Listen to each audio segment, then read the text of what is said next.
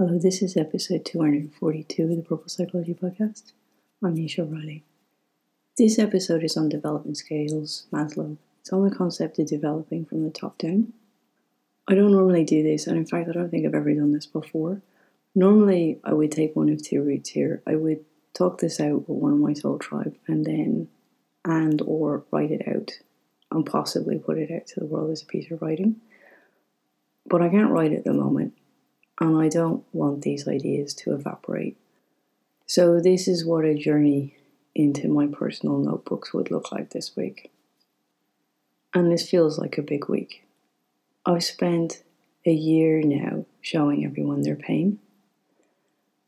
And as one person who knows me well put it, you've gone from developing the individual to showing what's wrong in humanity.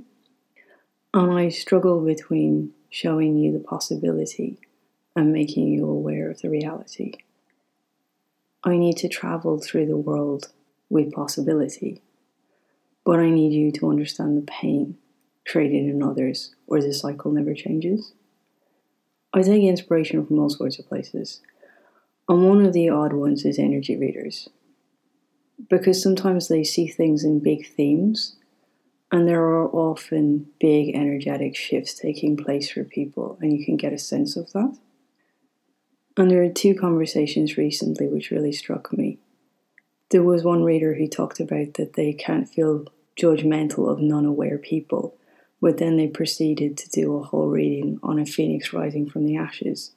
And if you aren't aware, you haven't gone through the flames and through the pain to rise, which is essentially what I've focused on for the last year with in my writing and in my podcast and, and in all of the themes I've presented to people. And another energy reader presented the idea of developing from the top down. And this started off a whole chain of ideas in my head that I've been trying to write up since last May, where I've been trying to join lots of pieces of information and just not being able to put it on the page the way that I see it. And I now understand that I see it in a three dimensional way because that's a very dyslexic trait. We, we one of the reasons that we struggle to read is because we work in the three dimensional and reading is a two dimensional art form. And so often I struggle to translate my ideas in image form back onto the 2D page. And this had me go back through Maslow my first methods on the development scales, which I'm going to talk about.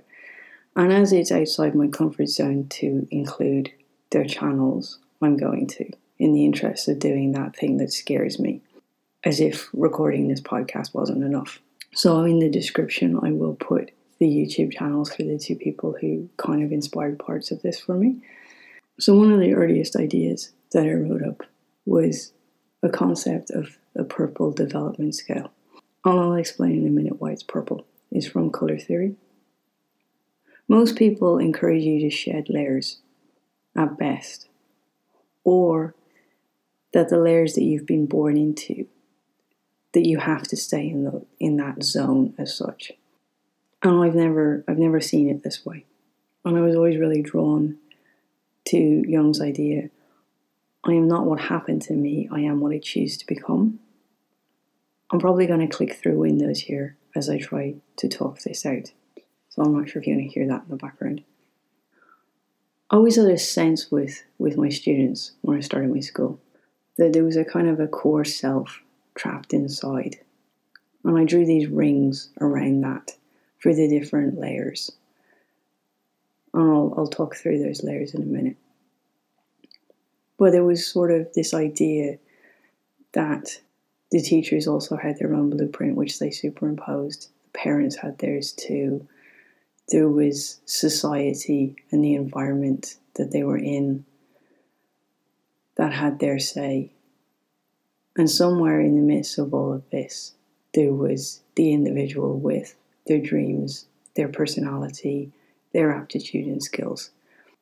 And that much of the time, when people went to work with an individual, especially to try and change bad cycles such as addiction, cycles of self harm, or school refusal, or motivation, whatever they viewed to be the problem as such. that it was almost as if they tried to drag the individual out through all these layers. Whereas I always viewed this the completely opposite way. That sense of core as such was on the outside, that purple layer for me. And inside in that, you were formed by all the experiences and your sense of self inside, including your confidence and your personality and the environment you were in and the school experiences you had and the experiences of those teachers and the experiences of your parents and your ancestors and so on. They were all forming inside in you. And so you didn't have to get rid of those, you just had to integrate them. And so I assigned colours to those. I assigned three primary colours and three secondary colours. And if you're an artist, you have three primary colours, which are red, yellow, and blue. And the secondary colours that you can create from those are green, orange, and purple. And for me, the most significant one was the purple. And it's funny as I go back through this and I start to always add a layer of thinking onto my methods. It's as if I've instinctively understood something. And I did this when I created the, the table of elements years ago. When I went back to it, I realized that I had built in certain factors that I hadn't really considered, but I had just sort of subconsciously done. And this is a little bit the same. When I go back and I look at Maslow's hierarchy of needs, which I'll talk through in a minute, and when I look at that image and I realize that it can very easily start to coincide with our chakras, and then I start to look at the idea of when those start to develop in people, and I think about the pivotal ages of development that I've always seen, and I start to compare all of this, I start to see how they all correlate. So for me, I made personality red, which is the root chakra. I made aptitudes yellow, which is your solar plexus. I made the potential that I saw in people as being blue, which is the throat chakra. And that's a sense of talking out your dreams and all the possibilities right down to the depth of the ocean. There's there's no containment on them. And it's one of the first things I always encourage the students to do.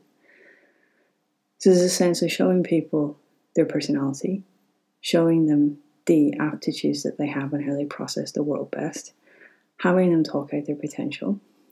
And then the projects that I created were green, which was for the environment, which is the heart chakra. And a lot of people thought that I made Confidence Club about confidence, but it wasn't. It was it's green in color, and the reason that it's green is because it was about taking the concepts to any environment and you feeling loved in that environment. So, whether that was a school that I created, whether it was you going back to your mainstream school, whether it was you going to other clubs and societies outside school, or whether it was your home environment, it was about those skills transferring and that sense of yourself transferring into that environment. Confidence which is Orange. And the first project I ever set up was was Orange, the homework club. And that was because my key focus was develop confidence in people, which is the sacral chakra. And confidence is ultimately our comfort in intimacy. And there is a comfort in trust of others. And we created an environment of trust and safeness in creating the school. And the last one was purple, which is the crown chakra, which for me is the most important. It was the expression of your truest self. What I always say is that you can have an amazing personality, you can have extraordinary potential, brilliant ideas, fantastic aptitudes, but if you can't express any of those, it doesn't matter. And so it's your truest form of yourself. And so the only one that I didn't seek to develop, but left to develop naturally, was your indigo, your awareness, or your third eye chakra, which is what everyone with a core develops. They develop an awareness of their connection to others and the depth of those connections. All of the people that I've worked with for long periods of time, we have grown hugely connected. They develop a really big sense of their impact on others and their impact in the world, both positive and negative, and that sense of awareness in how to essentially make humanity a better place, which is the sense of that rising from the ashes phoenix for me, having gone through a whole process. With Maslow's hierarchy of needs, which is this you can go off and search Maslow. You'll come up with a pyramid shape, right? And I recorded a podcast a few years ago on the fact that from his notes there was a missing layer, which was a sense of meaning and purpose at the very top. And on the bottom of that, there's all our basic needs, which are a lot to do with having a home environment, feeling safe. People see it as a big sense of developing the root chakra um, and your base and your security, those earliest parts of yourself and that secureness that you develop. If I if I look at this in a 3D way, which is what I've been trying to do now for over a year, because I drew out this concept of a labyrinth with the central core and with all the layers spinning around the outside. And I was like, I know the middle is the core here that I develop, but why can't I see this the way I want to see it? And the reason for that is that you need to pull it up out of the page, and that central piece becomes the top, which becomes the top of that pyramid, which becomes that crown chakra and that expression and that outside layer that I've been working from the outside in all of the time. That sense of complete self in the world, being able to express yourself with that purpose, and all those other layers having formed from your experiences and you integrating them. And the part that I see in this is that for some people in the world, you actually don't have to develop from the bottom of that pyramid from Maslow. Not everybody is fortunate enough to be born into a situation where they have that. And I think one of the reasons that I see this differently is because is because I've been fortunate enough in my life to have that base layer, to have what my parents didn't have, especially my mother. But when I've gone out into the world with the sensitivity and with that top of that pyramid so developed and being so sensitive and so plugged into the world and so responsible and having such a heightened awareness of purpose and saying from you know the age of 10 that I wanted to make it better for everybody coming after me in whatever educational environment and having that weight that it's it's as if I have often felt top heavy. I've always had the security of the base to go home to, but I've always had this huge contrast and this huge conflict between my internal world and my outer world. And so I've always seen that contrast. And I don't see it as necessary that if you don't have those that base formed, if you're not fortunate enough, that it doesn't mean that your situation can't change and that you can't develop almost from a sense of belief outside of yourself. You can develop from the top down and you can later integrate and create those elements for you. And what I do see is that there's a huge correlation as you start to develop that awareness and that, that top piece that I often see there's a huge correlation between needing to be vegetarian or vegan, needing to be in nature, needing to be hyper aware of your body, detoxing, mindfulness, meditation, yoga. All of that comes with an awareness because you have to start to really integrate that into your actual body and integrate down through that pyramid. And especially if you didn't especially if you didn't do what Maslow expected from a young age and develop from the bottom up. So that changes everything for me. You know, it's why I see the possibility in everybody. It's why it doesn't matter what those layers that you spun through are. It doesn't matter what those layers are that your family or your ancestors or your genetic line has spun through, or your teachers, or the environment that you were in at certain times there's always the potential to change those.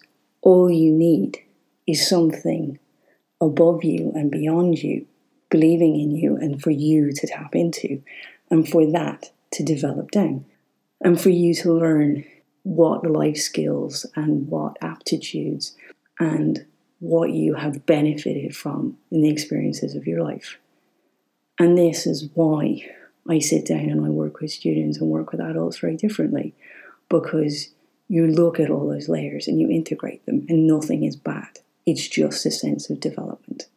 Whereas everybody else has always been focusing on developing you from the bottom up and deciding what was possible for you based on that.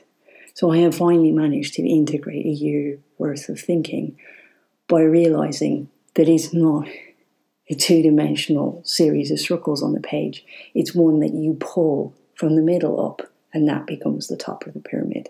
And it, it becomes a space that you look on from the top down, which is the way I've always been seeing it people. But I just couldn't put that on the page for you, or explain it to you, or describe it to you. So hopefully you stayed with some of that. It's a kind of a weird journey into my brain this week.